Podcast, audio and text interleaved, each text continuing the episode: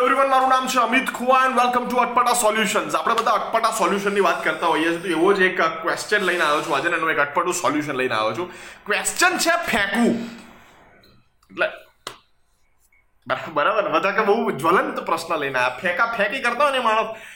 આપણા નરેન્દ્રભાઈ મોદીને આપણે બહુ પહેલેથી ઓળખીએ. પહેલેથી પહેલેથી એટલે ક્યારથી? બધા પહેલેથી. પહેલેથી એટલે તમે ભેગા પડતા હતા પાંચમા ધોરણમાં. નહીં, પહેલેથી તારો મતલબ શું છે? આપણે વિજયભાઈ રૂપાણી છે ને આપણે સગા થાય આપણે. સગા એટલે તારા શું થાય મારા મામાના ભાઈના દીકરા છે ને આ એના સસરાના ભાઈના પડોશી થાય. એટલે તારા સગા ક્યાંથી થયા? તો આવું જે ફેંકા ફેંકી કરતા હોય, આ લોકોનું આપણે શું કરવું? એના માટે અમિતનું અટપટું સોલ્યુશન લઈને તમારી સમક્ષ આવ્યો છું. સોલ્યુશનમાં કંઈ જ નથી બીજું, આ લોકોને ઝડપી પાડો. ઝડપી પાડો.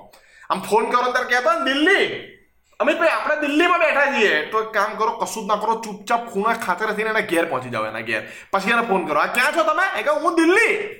દિલ્હીમાં બેઠો છું કે દિલ્હીમાં બેઠો છું, એમ. હા ઝાપામાંથી બહાર આવો, કોટ આડેથી તમારી ટોપી દેખાય છે દિલ્હીથી.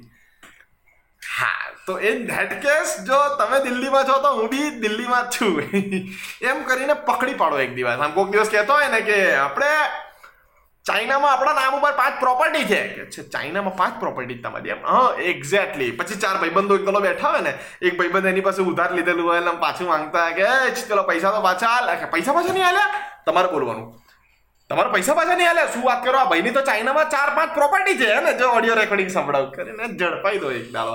જે દિવસે માણસ ઝડપાઈ ગયો ને, એ દિવસે માણસ બિચારો ક્યાંયનો નથી રહેતો અને ક્યાંયનો નથી રહેતો પછી કશે ચાઇનામાં જ આપણી પ્રોપર્ટી નથી, એમ તો આપણે પેલું આમ જોધપુર ચાર રસ્તા પર મકાન છે ને, એમાં બી હપ્તા બાકી છે, ધીમે રહીને લાઈન પર આવી જશે. હવે તમારા બધા ભાઈબંધ લાઈન પર આવી જાય. એની રાહ જોઈએ. મળીએ નેક્સ્ટ વિડીયોમાં ટાટા.